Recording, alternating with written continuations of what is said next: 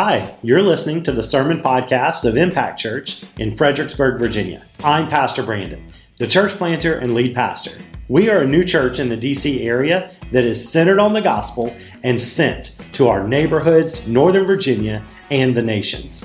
Please visit our website at www.impactfxbg.church. There, you'll find our current meeting times and locations. Our prayer is that you are encouraged by the message you hear today and fall more in love with Jesus and others. Thanks for listening. All right. Well, hey, if you guys have a Bible with you this morning, go ahead and get that out. Uh, if you're new to church, maybe it's your first time to church in a long time or your first time to church ever, welcome. We're glad that you are here. And uh, uh, that, that, oh gosh, okay, so no, no problem. I thought you were scared. I was like, it's gonna be a long day for you, buddy. Um, but uh, hey, no, uh, first time to church in a while, uh, feel free to use a phone or a tablet. Uh, we'd love for you to follow along in God's Word. We're a little bit different of a church, so uh, we don't use the sermon time as a time to kind of sit back and hope the dude is entertaining enough for us. Um, we believe that we are God's people, um, surrounding ourselves around God's Word to hear a word from God today.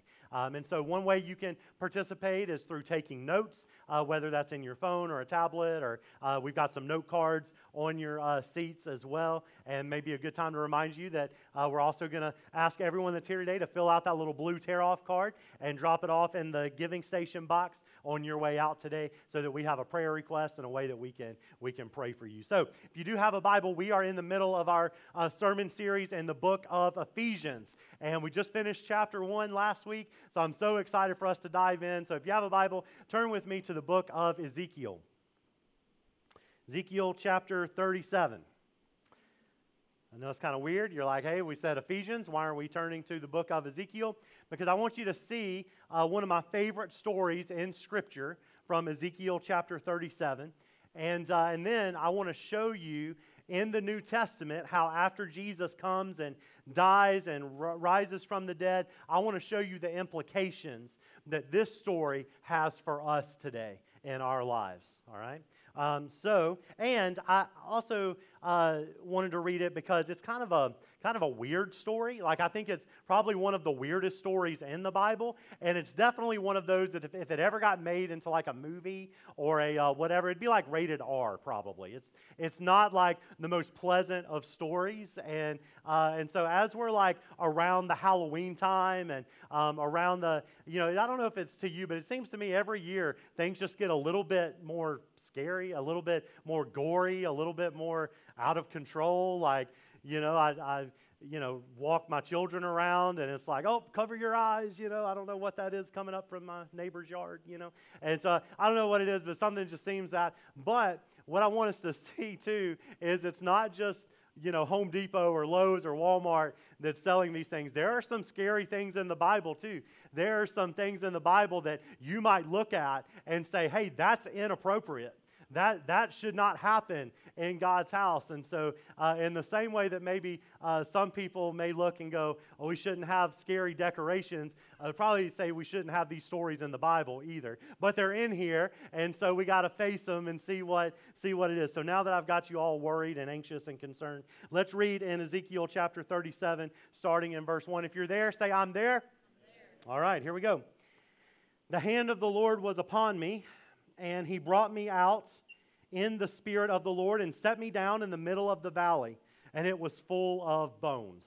All right, now I want, I want you to just get this picture in your head of like Ezekiel is like, hey, the Lord picked me up and he, he brought me. The hand of the Lord was on me and he brought me. Like, this isn't something where the Lord said, hey, just take a walk. I want to show you something. The Lord intentionally took Ezekiel, and brought him to a valley. Now, remember, a valley is probably this area between two big hills or, or two mountains. And so when you're down in the valley, it's already just a little weird because, you know, you're surrounded by these big mountains and you're, you're down low. And he says, I looked around the valley and it was full of bones.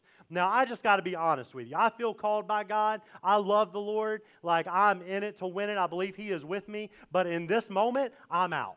All right? Like I'm just, I'm out. I'm like, the Lord's like, Brandon, come here. I want to show you something. I look over, there's a valley full of dead bones. I'm selling insurance. Like I'm totally out of the game. All right? it's kind of a crazy thing. So in verse 2, it says, And he led me around among them.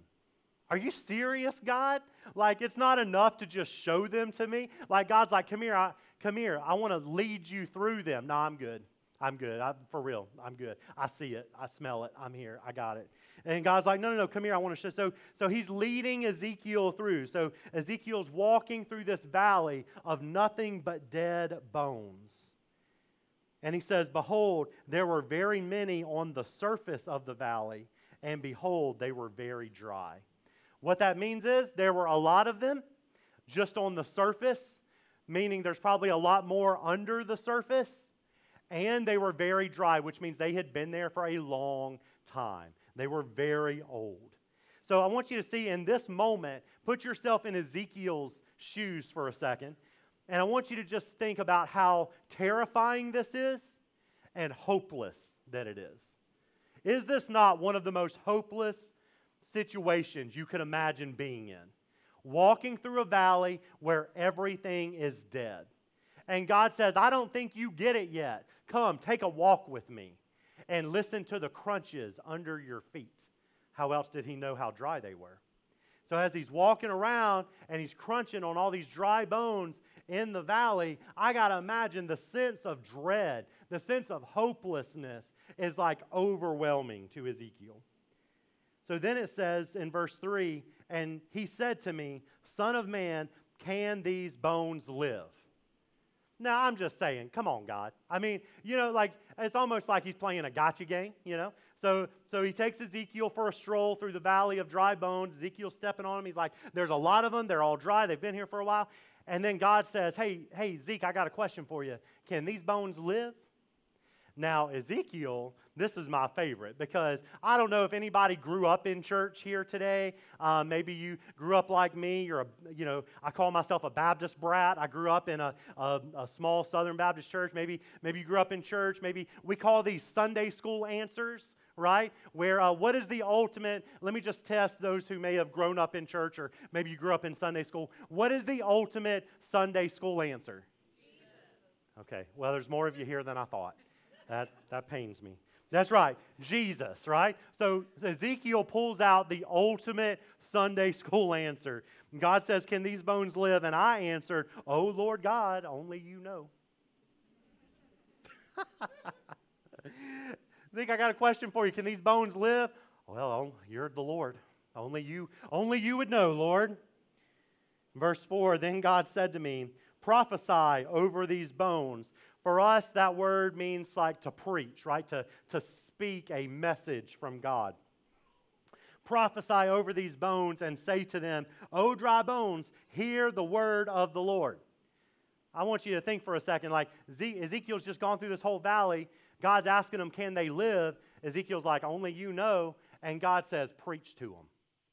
Now, again, at this moment, I'm out, right? Like, preach to the bones, no thank you, all right? I mean, I just want to say, you guys are much better looking than a pile of dead bones, so. Yeah, no, all right. I was trying to make you feel good today. Um, then he says, prophesy over them, hear the word of the Lord. Verse 5 Thus says the Lord God to these bones. Isn't this crazy? Isn't this ridiculous? Like, he's going to actually do it. Like, he's going to actually talk to these dry bones. Uh, Behold, I will cause breath to enter you, and you shall live. And I will lay sinews, that's like ligaments, upon you, and will cause flesh to come upon you, and cover you with skin, and put breath in you, and you shall live, and you shall know that I am the Lord. Uh, I'm sorry, Lord. You want me to say what? And he's, I mean, Ezekiel's writing this down. He's like, uh huh, uh huh, uh huh. You're going to put breath in them. Uh-huh. They're going to write they're going to know you're the you're going to put flesh on them. Okay, I got that. And he's writing all this down. Well, then again, at this point, would you doubt God? Probably. I mean, think about how hopeless of a situation this is. At the very least, you may not doubt God, but you would say, God, you tell them. I'm, I shouldn't be the one. I think I heard wrong. But look at what Ezekiel does in verse 7. So I prophesied as I was commanded.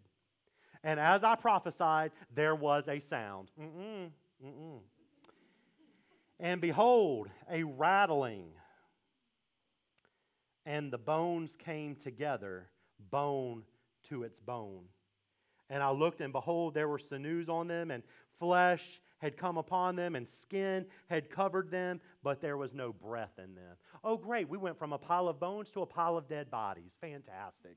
This is great, Lord. Thank you so much. I want you to imagine this scene, though, because you look at that, and especially if you've heard this story before, you go, Yeah, I know, isn't that amazing? But I want you to imagine if you're Ezekiel and you're he's in the middle of this valley. He's in the middle of all of these dry bones, and all of a sudden he starts prophesying, and he's like, Well, okay, God said to do this, so uh, dry bones, hear the word of the Lord. You will come together and have flesh, and God will breathe upon you. And as he's preaching, all of a sudden, things start rattling around. And all of a sudden, he starts hearing things. They start rattling. All of a sudden, this bone just flies over there. And then he's like, oh, okay. Uh, you, God is going to put ligaments on you. Bones flying all over the valley, attaching themselves to one. I mean, are you? This is crazy. This is crazy. I mean, some of us, we're like thinking Halloween is crazy. No, the Bible is crazy. This is, this is absurd what's happening right now. And Ezekiel comes along and starts talking and is, and is, is preaching, and they're coming together, and now they are dead bodies. Well, let's see what happens. Verse 9.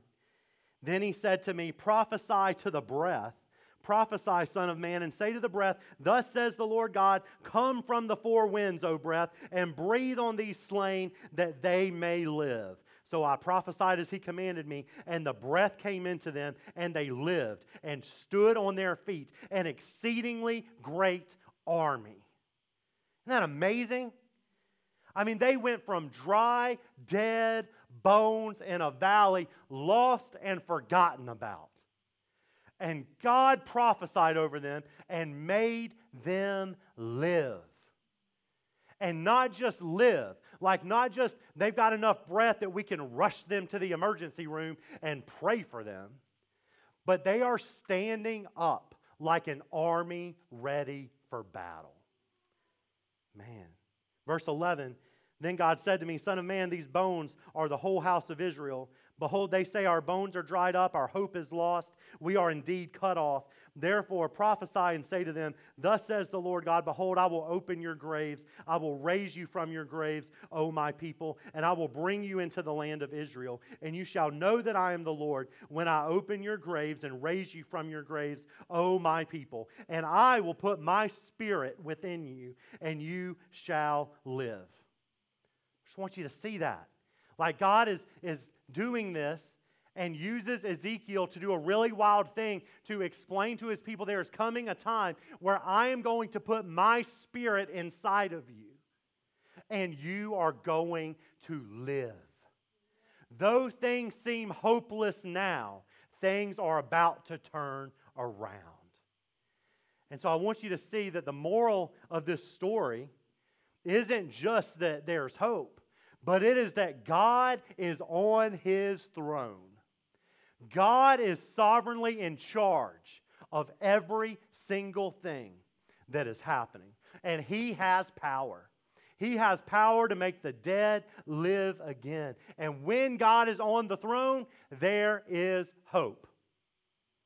When God is on his throne, there is hope. So for us, we got to decide what we are going to let define our hope. Are we going to let our hope be defined by our story or by our Savior? Because listen, so many of us walk around and because of our story, how we were born, the problems that we're going through right now, the trials that we've overcome, the addictions we've succumbed to, the sin that has overtaken our life, we walk around with these stories. And, church, we've let our stories define who we are. We've let our stories just become, well, this is just who I am. This is just how it's going to be. But, church, if you follow Jesus, you're not defined by your story. You're not defined by your past. You're defined by your Savior. You're defined by what Jesus has done for you. So let me remind you today what Jesus has done for you. Turn with me to Ephesians chapter 2. I want you to see today what Jesus has done to redeem your story. how your story is not where you feel stuck. Your story is so much more. And so we're going to read through Ephesians chapter 2 together. We're going to start in verse 1. Ephesians chapter 2, verse 1. If you're there, say, I'm there. Okay. Here we go.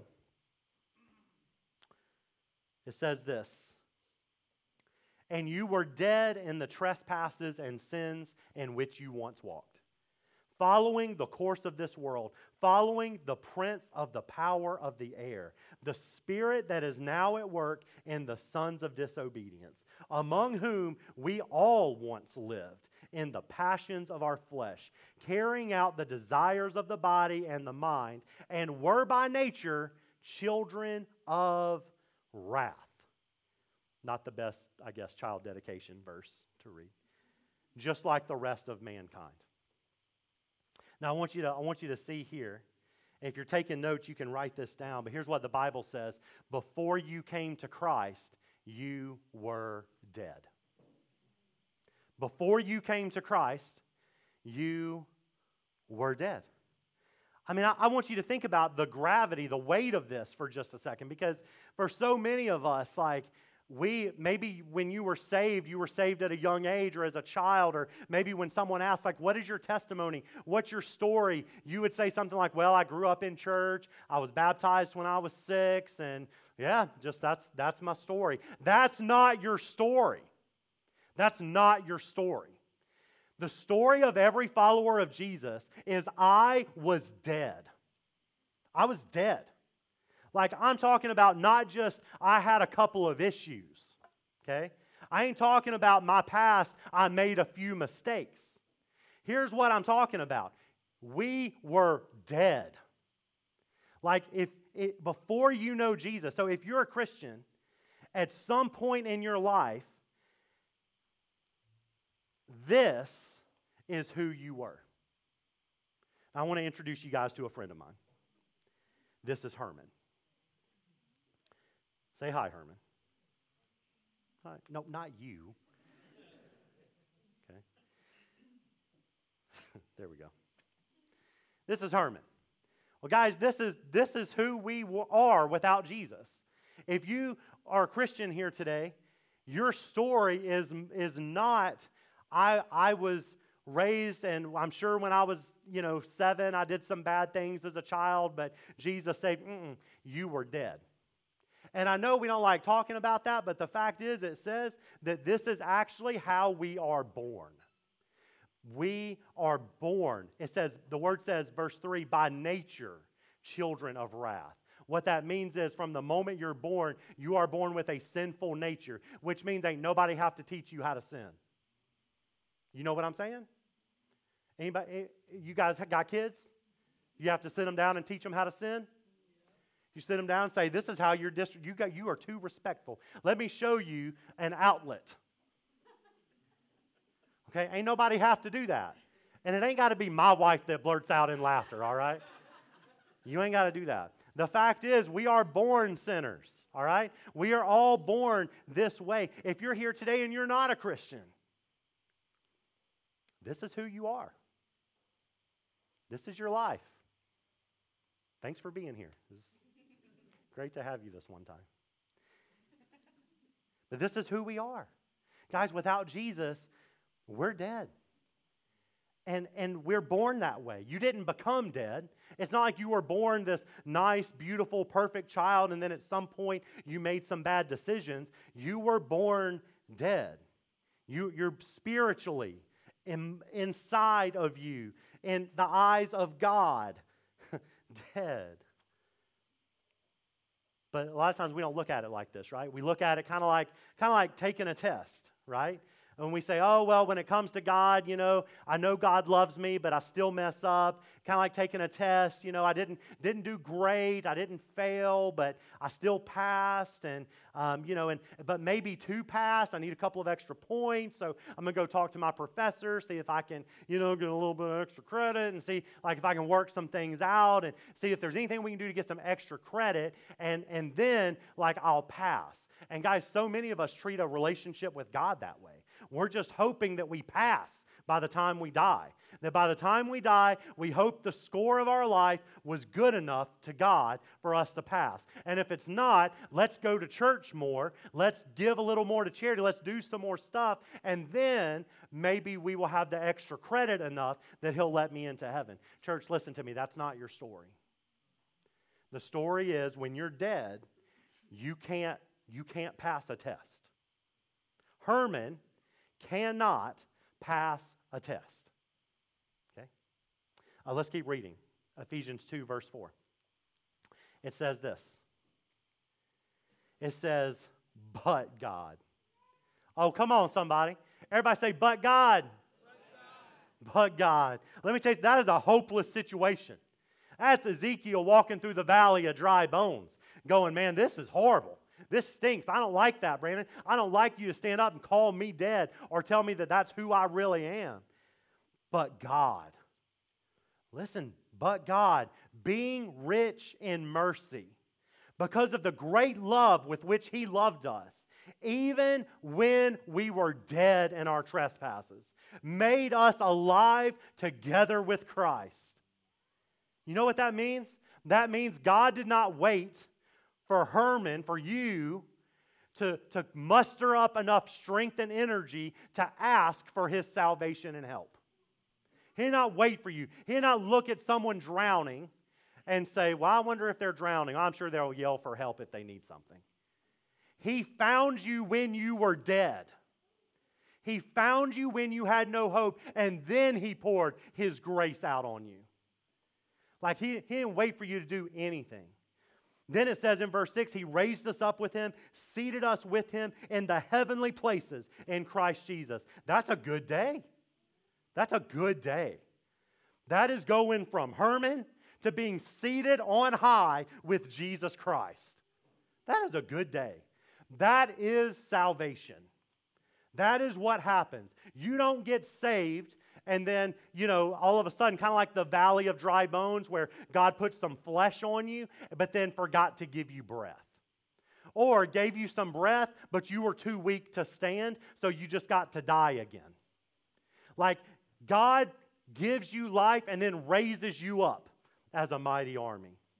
This is what he's done. Verse 7 so that in the coming ages he might show the immeasurable riches of his grace in kindness toward us in Christ Jesus.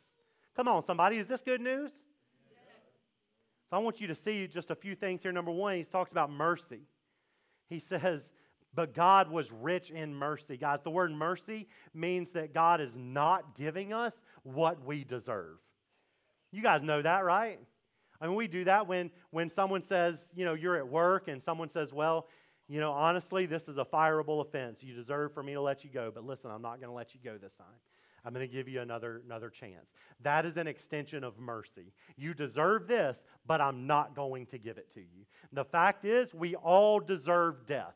None of us deserved life, but God withholds death from us and gave it to put it on Jesus instead of putting it on us. But why? Why did God do this? Well, it says He did it with His great love that He loves us. So God's motive for the gospel is love. Listen, God's motive for giving us the gospel is not to save you so that you follow a bunch of rules. God did not save you and make you alive so that you can be good little boys and girls and never mess anything up.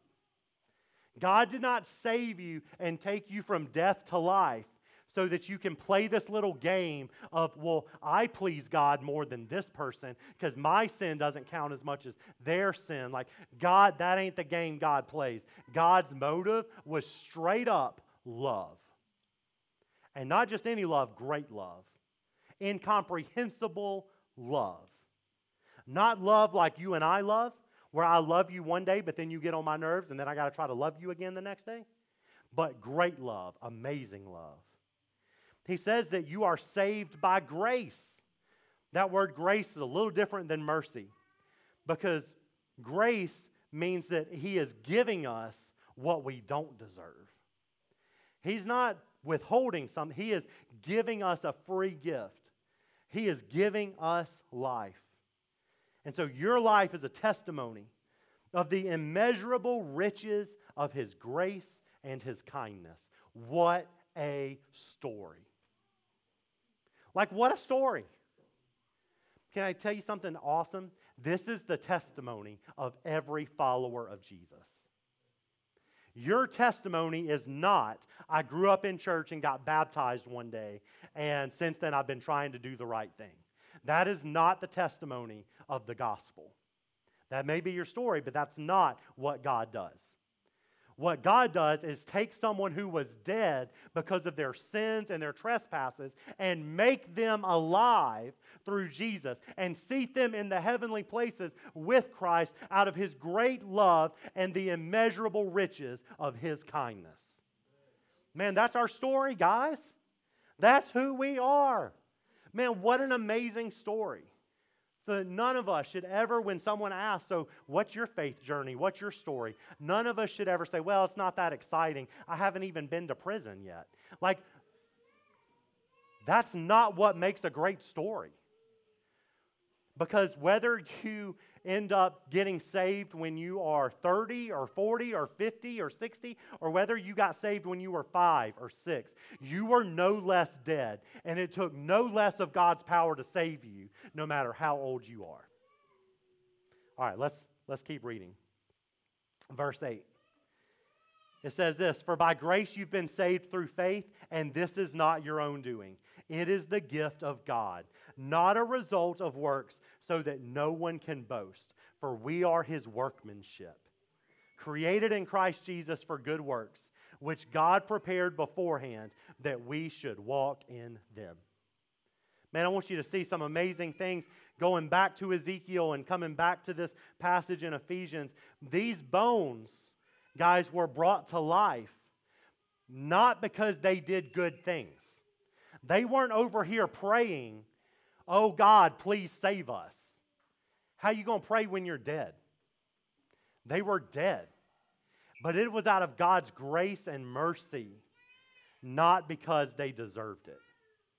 So listen, a lot of times, church, we deal with things where we're like, man, I, I want God to save me and we say, Man, how did God save you? And we say things like, Well, I was in a worship service one day and I just walked down an aisle and gave my life to Jesus. And we start giving that credit. Start giving credit and saying things like, Well, I raised my hand one time and, uh, and God saved me. Listen, it doesn't matter what you, we say things like, Well, I try to do good things, I try to be a moral person. And so I, that makes God happy. We say things like, Well, I give to charity. And I, not just charity, but I give to like Christian charities. I, I Brandon, you don't understand. I, every time there's a fad on social media, I post it.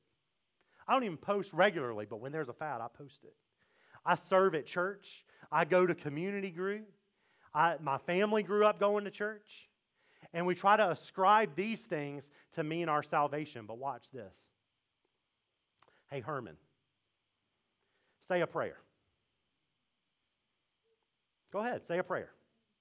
Herman, give some money to charity. Herman, Herman, go to church. Herman, go to community group. Herman, go go do the right thing. Be a better person. Go ahead, ra- raise your hands to give your life to Jesus. Do you see how ridiculous that is? When you're dead in your sins, guys, there's nothing you can do. You're dead, you're stuck there. Your salvation has nothing to do with your good works. Nothing. It doesn't matter how well you serve. It doesn't matter how many times you've been baptized. It doesn't matter what you do for the community. It doesn't matter how many mission trips you've been on. It doesn't matter what you do in church. It doesn't matter because you're dead. Can't do anything. The only hope that we have is the grace and the mercy of God. And so the way God did that was He displayed His grace and mercy for us through Jesus Christ. And so now we are saved by His grace through our faith. The word faith just means trust. I trust this, I believe in this. And so you're not saved by all the good things you've done. Actually, I would say that just buries more dirt on top of you and makes it harder to come out of. And guys, when we're trying to we're trying to save other people or we, we have children we want to come to the Lord or friends we want to come to the Lord and they don't know Jesus, trying to tell them to do the right things, do you see how silly that is? Come to church with me. Come to community group with me. Move out with your boyfriend. Be a better person. Give more generously. It matters not. What they need is the message of the gospel that Jesus has come to show God's infinite grace and mercy, that He came and took the punishment we deserve, that He took our death on the cross and then was buried and three days later rose from the dead to show that He is everything He says He is. And, and you need that hope because the gospel is what gives us life, not our good deeds. Guys, could it be that one of the reasons the church is dying in America is that we're actually not a mighty army to be reckoned with, but a valley of dry, dead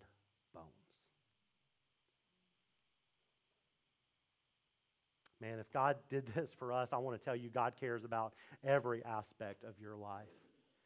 I want to tell you that God moved when the situation was most hopeless. And in Ezekiel 37, he raised up an army to go and fight for his purposes. And in Ephesians 2:10, it says you are God's masterpiece, created for good works since before time. So before you before anyone knew you, before you were even created, God knew you, had a plan for you and created you as his masterpiece to do good works for his kingdom. Guys, God is still raising up an army, but that army is now what we call the church. So the fact is there are hundreds of thousands of people within driving distance to our church who do not know Jesus Christ. They are Herman. They are dead in their sins. They're, they are in their most hopeless state. I don't care what kind of car they drive. I don't care how high their mortgage is. I don't care what kind of job they have or how high their security clearance is. Ain't none of that breathing breath into their life. They are dead. And the fact is, number one, they don't know they're dead in their sin. And so what we do is we try to be a good neighbor and they pass by our house and we go, Oh, Lord, be with them. What is that? That's not raising up any dry bones. So we've bought a lie that people will come to Christ because they will see how nice we are.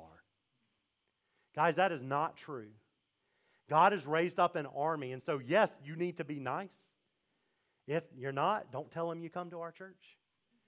Yes, you need to be nice, but you also need to tell them that God has grace for them and God has mercy for them and God shows kindness towards them and God has great love towards them. You've got to open up your mouth and tell them. This is why God didn't tell Ezekiel to go have a prayer meeting after he saw the valley. He told him, Open up your mouth and preach because it is through hearing the gospel that dry bones start to get some skin on them. Man, so many people, they don't believe Jesus can save them. They believe their past is too strong, that um, it's not true that God loves them, but we know that's not true. And man, uh, we also see the problem is that most of the time the problem's not with them, it's with us. We're just not going. And when we do go, we're not going with gospel intentions. We're going and we're doing nice things for people, but we are not sharing the gospel as if they are dead. And the fact is, if they are dead in their sins, when they die physically, they will remain dead. And that is it. Their hopeless situation never got hopeful. We've become too comfortable, and what's happened is we've tuned out the dead around us.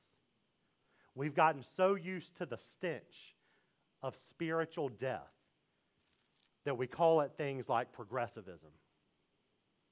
We call it things like evil. We call it things like, oh, I don't want any of that. But, guys, the fact is, we too are walking around a valley of dead bones in our city. And the power of the gospel is still alive, it is still effective. It has not lost its power. So, man, we got to get out of our comfort zones. We got to get out of our comfort zones. We got to open our mouths. We got to live with urgency. And we got to let ourselves smell the stench of death in our city. You may say, Brandon, that's not a very nice way to talk about Fredericksburg. Yes, this is a pleasant town. This is a pleasant town. It's downright pleasant. It's pretty. It's beautiful. There's many things to be excited about. But one thing that we as the church have been sent here to do is to recover dead people. So I want you to see today, I'll call the worship team back up, but today, in just a moment, we're going to take communion. We're going to have a time where we take communion. And as we do that, I want you to think for a second of what God has brought you from. I want you to stare at the cracker that represents the body of Jesus broken. I want you to stare at the juice that represents the blood of Jesus poured out to forgive your sins. And I want you to consider that maybe this was you, and God paid a great price to bring you to life, and that might cause you to worship today. But it, it might also make some of us wonder today and you go, Brandon, yeah, I've been like a dead person just trying to do all the religious things, trying to live my life, doing everything I can to be religious. But the fact is, on the inside, I'm dead. Jesus has not saved me. There's no grace, there's no mercy. I've not been brought to life. And you don't have a story like that. You don't have a moment like that. Well, guys, let's stop succumbing to legalism to save us. Let's stop acting like there's so much evil in the world, but we're not. Man, there's some scary stuff out there around Halloween, but nothing scarier than spending an eternity separated from God forever. And that's really the goal. And that's why we do things like get out of our comfort zone and do things like trunk or treat. That's why we, we get out of our comfort zone and we, we try to reach people because, because there is a lot of death in our city. And guys, it, it doesn't have to be that way. How many of you believe the gospel can save Fredericksburg? How many of you believe the gospel can save people that are in churches in Fredericksburg? Man, the gospel is power. And so today, can we lean into that? Will you do that with us today? You've never given your life to follow Jesus, if this is not your story, would you take that little blue card and mark, I've got questions or I want to follow Jesus? And I promise that will get my attention this week. I will cancel every meeting I have with Franklin and I will come and meet with you. Okay? Church, listen to me. Don't play around with it anymore. You have an amazing story to tell, an incredible story. So we ought to see social media, if you're on social media and that's your thing, we ought to see social media filled up with your testimony this week of how God has brought you from death to life. If that's not your thing and you're more of a face to face person, we ought to hear stories. Uh, we ought to see this place filled with people next week. They say, I don't know, I just started meeting with this person and they told me their story and I got to get in on some of that. So I'm here. What you got for me? And I promise next week I won't tell them they're dead people. But, guys, we got some decisions to make today. Stop doing things on your own strength and realize that God has chosen you as a masterpiece, His workmanship. Not to play it safe, but to do good works for the kingdom. Let's pray together. Hi, Pastor Brandon here. Thanks again for listening to our Impact Church Sermon Podcast. If God has spoken to you today or you have a prayer request you'd like to share, please email us at hello at impactfxbg.church. If you're local to the Fredericksburg area, we would love to see you for worship in person. But if not, please let us know if we can help you find a gospel center church right where you're at. Feel free to connect with us on Facebook or Instagram and on our website, www.impactfxbg.church. Until next time, keep living the dream.